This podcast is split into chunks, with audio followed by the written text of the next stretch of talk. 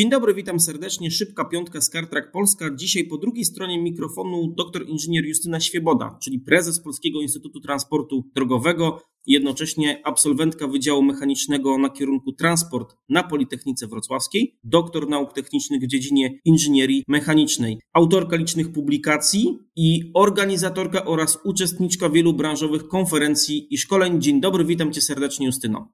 Dzień dobry. A dlaczego w ogóle będziemy rozmawiali e, z Justyną i z Polskim Instytutem Transportu Drogowego? No nie sposób jest siedzieć w tematach logistycznych, transportowych, motoryzacyjnych, mówiąc jeszcze szerzej, nie pytając się o zdanie, o trendy e, prezes Polskiego Instytutu Transportu Drogowego. Wszak polski transport dominuje na drogach. Obsługujemy, mówiąc ogólnie, jako naród niemal 30% transportu międzynarodowego i około 17% wszystkich przewozów w Unii Europejskiej. I Polski Instytut Transportu Drogowego jako think tank polskiej branży transportowej i logistycznej jest tutaj nieocenioną skarbnicą wiedzy, więc będziemy e, starali się Justynie zadać pięć pytań, na które będziemy e, również oczekiwali pięć bardzo konkretnych odpowiedzi. A pierwsze z nich, z jakimi największymi trudnościami i w jaki sposób polska branża TSL poradziła sobie najlepiej w ostatnich prawie trzech latach niepokojów epidemicznych i geopolitycznych?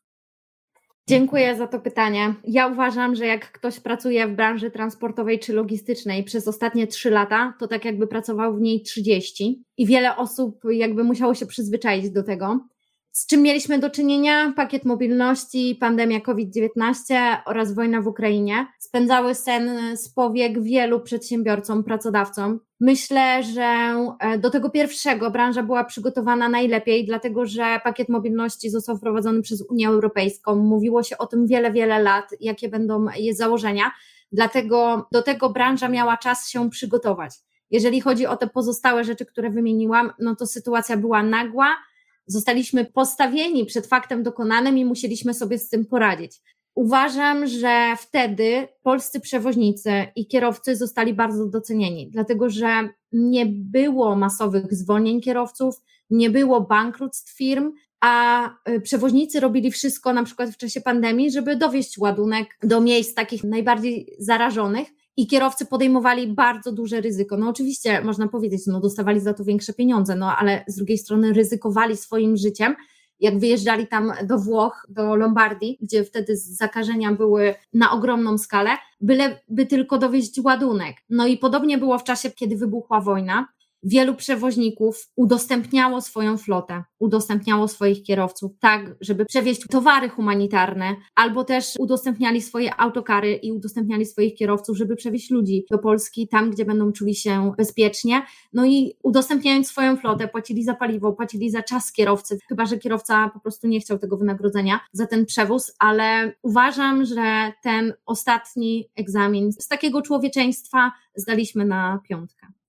Justyna, to chciałem Cię zapytać o jeszcze jedną rzecz, ponieważ spotkaliśmy się pierwszy raz chyba ponad rok temu i wtedy grupa zawodowa kierowców liczyła ponad pół miliona osób, są setki tysięcy osób. Co prawda w mediach mainstreamowych nie mówi się akurat o tej grupie zawodowej, w związku z tym tutaj należałoby pewne problemy nakreślić. I powiedz proszę, czy jest problem z poszukiwaniem kierowców, pracowników branży transportowej i jeżeli w ogóle taki problem występuje, to jak sobie radzić w czasach, kiedy w innych krajach słyszymy, że jest właśnie niedobór pracowników w transporcie?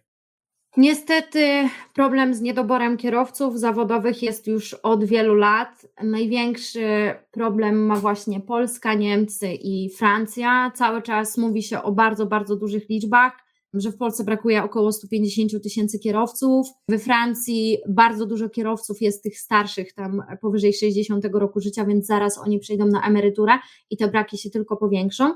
Także mówi się o tym w branży bardzo dużo i my wiemy, że tych kierowców brakuje.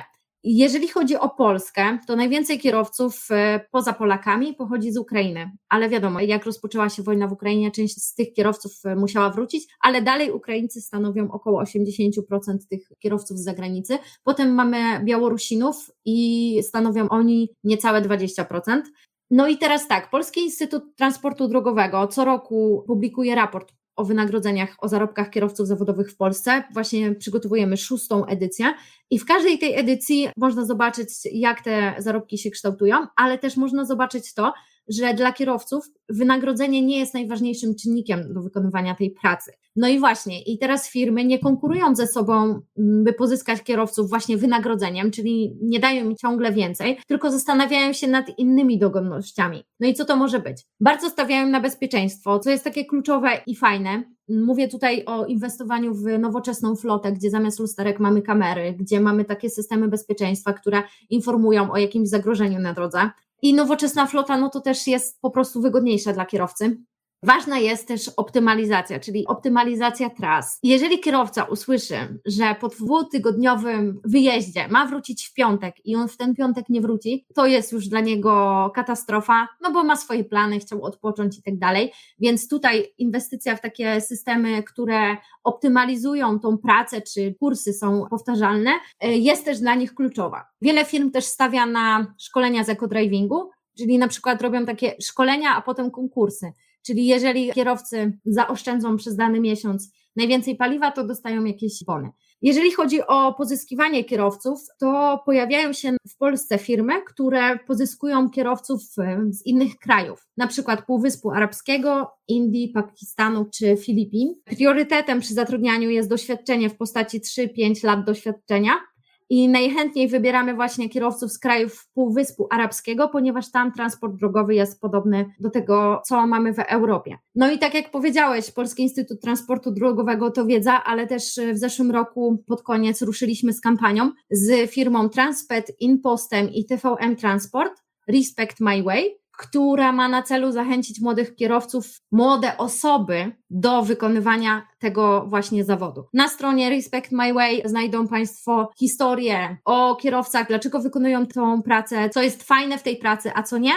I też ciekawe historie z ich tras, także zachęcam do zajrzenia na stronę i wspierania i widzenia tego problemu i doceniania tych kierowców, bo bez nich będziemy mieli puste półki w sklepach.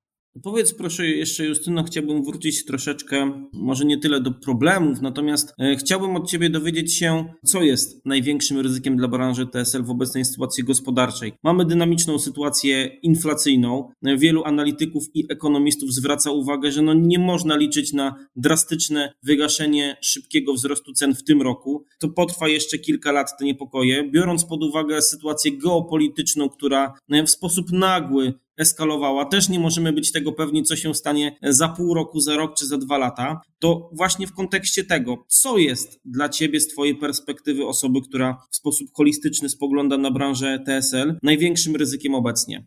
Użyłabym słowo nie ryzyko, a wyzwaniem. I moim zdaniem e, największym wyzwaniem jest taka niepewność, bo od trzech lat żyjemy w czasach takiej naprawdę niepewności. Jak kilka dni przed wybuchem wojny ktoś mówił, że ta wojna wybuchnie, to wszyscy mówili, że to jest po prostu niemożliwe, że mamy XXI wiek i że tego nie będzie, ale jednak to się stało. Więc e, moim zdaniem właśnie tutaj niepewność, duża zmienność i dużo niewiadomych. E, nagrywamy ten podcast w zasadzie kilka dni po trzęsieniach ziemi w Turcji i Syrii, co również będzie miało wpływ na logistykę, ale do tego jeszcze dojdę. E, tak jak wspomniałeś, e, zadając mi pytanie, w tej chwili obserwowane jest spowolnienie gospodarcze i, i nie ma co z tym mm, dyskutować. Prowadziliśmy też badania, w przyszłym miesiącu zostanie, mm, w tym miesiącu w zasadzie, będziemy publikować raport o tym, jak inflacja wpłynęła na firmy transportowe tak jakby mogę jedną rzecz zdradzić, że najbardziej narzekali przewoźnicy na duży wzrost za zakup paliwa i przez to zwiększyły się koszty. Pakiet mobilności też spowodował zwiększenie wynagrodzenia dla kierowców, gdzie po prostu całkowity koszt prowadzenia firmy się po prostu zwiększył o 25-30%. Tak mówią nam badani, tak mówią nam firmy. No właśnie, wiele niewiadomych, czyli po pierwsze nie wiemy, kiedy, kiedy wojna w Ukrainie się skończy. Dalej mamy wydłużony czas dostawy komponentów czy innych produktów gotowych. Co do ostatnich wydarzeń, czyli trzęsienia ziemi w Turcji i Syrii, nie wiem, czy Państwo widzieli, y, że w jednym z portów Turcji nad Morzem Śródziemnym wybuchł pożar i nie są przyjmowane żadne statki. Część kontenerów została zniszczona, spalona, także to też wpłynie na łańcuchy logistyczne. Z kolei znowu od tego roku weszły kolejne postanowienia pakietu mobilności, czyli baza eksploatacyjna musi mieć tyle miejsc parkingowych, by zmieściła się tam przynajmniej jedna trzecia floty. To cały czas te postanowienia pakietu mobilności będą wprowadzane i cały czas przewoźnicy muszą być do tego przygotowani. Wspomniałaś o, o raportach, więc teraz nie sposób mi zapytać się Ciebie o raport Zielona Rewolucja w Transporcie Intermodalnym TMS i Nowoczesne Technologie, które Polski Instytut Transportu Drogowego we współpracy z Betacom mm, opublikował. Jakbyś mogła streścić i powiedzieć choćby, jakie są kluczowe wnioski z tej publikacji, bo to myślę niezwykle ciekawe właśnie w kontekście tych wszystkich rzeczy, które do tej pory mówiłaś. Najpierw zaczęłabym od tego, dlaczego taki raport powstał. Rozmawialiśmy o tym, że właśnie brakuje kierowców i chcieliśmy sprawdzić, czy przewoźnicy, pracodawcy widzą potencjał w transporcie intermodalnym na zniwelowanie tego problemu, a z drugiej strony do 2030 roku ma być redukcja emisji gazów cieplarnianych, która powinna stanowić 55% poziomu z 1990 roku, więc jest ekologia, jest brak kierowców, są problemy i zastanawiamy się, czy transport intermodalny, a także nowoczesne systemy są w stanie zniwelować te wyzwania. Jeżeli chodzi o takie główne wnioski, to połowa osób, która wykonywała transport intermodalny, wykonywała go głównie ze względu na niskie koszty. Ponad połowa naszych badanych w raporcie uważała, że transport intermodalny może rozwiązać problem z niedoborem kierowców. Fajnym i ciekawym faktem jest to, że jeżeli chodzi o inwestycje w ekologię, to 70% naszych badanych wprowadza nowe rozwiązania do tego, żeby być bardziej eko. To 70% wszystkich badanych, więc to jest naprawdę fajna liczba. Widać, że ta ekologia to nie trend, ale rzeczywiście rozwiązania. No i w tym badaniu też mamy wypowiedzi ekspertów, przedstawicieli firm transportowych. No i właśnie wiele osób mówi, że jeżeli firma nie jest ekologiczna, to nie chcą z nią współpracować i naprawdę do tego dochodzi. Dlatego ekologia nie jest trendem, a rzeczywiście czymś, co już zostaje wprowadzane na stałe. A z kolei na przykład przedstawicielka Rabena mówiła o tym, że mm, bardzo rozwijają transport intermodalny, bo jednym pociągiem są w stanie przewieźć około 40 kontenerów, co zastępuje około 40 kierowców. Ktoś powie, no tak, ale trzeba jeszcze dowieść ten ładunek do miejsca końcowego. I owszem, to jest prawda, no ale z drugiej strony mamy tutaj ruch lokalny, a nie międzynarodowy, i to już jest różnica. E, jeżeli chodzi o te nowoczesne technologie, o których wspominaliśmy w raporcie, to takie trzy rzeczy zostały priorytetem dla firm, czyli cyberbezpieczeństwo, cyfryzacja i taka polityka paperless jest dla nich najbardziej istotna i w to najwięcej inwestują. Wspomniałeś, Justyno, wyłapałem oczywiście bardzo skrzętnie tam takie sformułowanie o trendach. W związku z tym e, o trendy i o nowoczesne technologie chciałbym Cię zapytać, które właśnie trendy i, i technologie w transporcie i w logistyce oczywiście powinny być w najbliższych latach konieczne, implementowane, rozważane przez polskich przedsiębiorców, którzy w tej branży operują, a które Twoim zdaniem oczywiście z drugiej strony uważasz za zbędne? Zaczęłabym właśnie od cyfryzacji i automatyzacji. Dla wielu firm jest ona niezbędna. Wszystkie małe firmy mówią, że im jest to niepotrzebne, ale dzięki optymalizacji procesów, czy na przykład jeżeli mówimy o automatyzacji urządzeń przeładunkowych, czy takich wspierających urządzeń, zwiększamy wydajność. Dzięki temu możemy się rozwijać, więc w zasadzie w każdej firmie powinniśmy o tym pomyśleć. I tak, z jednej strony zwiększamy efektywność pracy, wydajność, zmniejszamy zużycie paliwa, ale też e, zwiększamy bezpieczeństwo kierowców, zwiększamy bezpieczeństwo operatorów e, maszyn i to jest naprawdę też bardzo, bardzo istotne. Z drugiej strony głośno jest też o sztucznej inteligencji i oczywiście ona będzie miała bardzo duży wpływ. Już są systemy w transporcie i w logistyce oparte na sztucznej inteligencji, ale ostatnio głośno jest o tym czacie GPT, no i tutaj w branży transportowo-logistycznej klienci dzięki temu czatowi będą mogli w czasie rzeczywistym zadawać pytania dotyczące przesyłek, trackingu, czasu dostarczenia. Mogą też w sposób automatyczny dokonywać zakupów, ale z kolei dla wszystkich uczestników łańcucha dostaw jest to usprawnienie komunikacji wszyscy uczestnicy łańcucha dostaw będą mieli możliwość szybkiej komunikacji. Jeśli na przykład jest jakieś opóźnienie, to szybko będziemy mogli dać znać. Z kolei dla operatorów logistycznych ten czat GPT eliminuje rutynowe, powtarzalne czynności, a także pomaga w analizie danych całego procesu transportowego i moim zdaniem to zdecydowanie jest nasza przyszłość.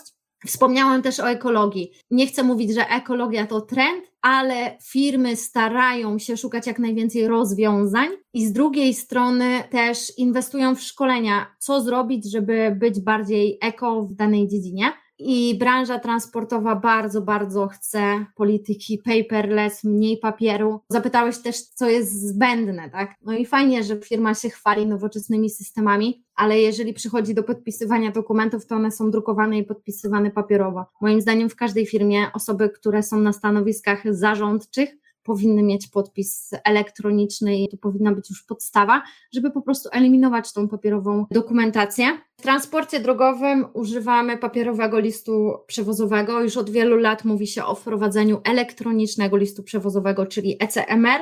I tutaj wszystko by było fajnie, bo już są systemy, które pozwalają na wygenerowanie takich listów, ale niestety nie mamy przepisów, które na to pozwalają. I Polski Instytut Transportu Drogowego działa w grupie roboczej z GS1, gdzie staramy się właśnie wprowadzić zmiany w ustawie tak, by możliwe było wykorzystywanie tej elektronicznej dokumentacji i tutaj mowa właśnie o ECMR. Justyno, bardzo serdecznie dziękuję Ci nie tylko za poświęcony czas, ale przede wszystkim za podzielenie się wiedzą takimi skondensowanymi informacjami e, dotyczącymi branży transportu i logistyki. Na pewno to naświetli wielu osobom, jaka jest obecnie sytuacja branży TSL, z czym się musi borykać, jakie są prognozy. I jeszcze raz bardzo serdecznie Ci dziękuję za Twoją obecność.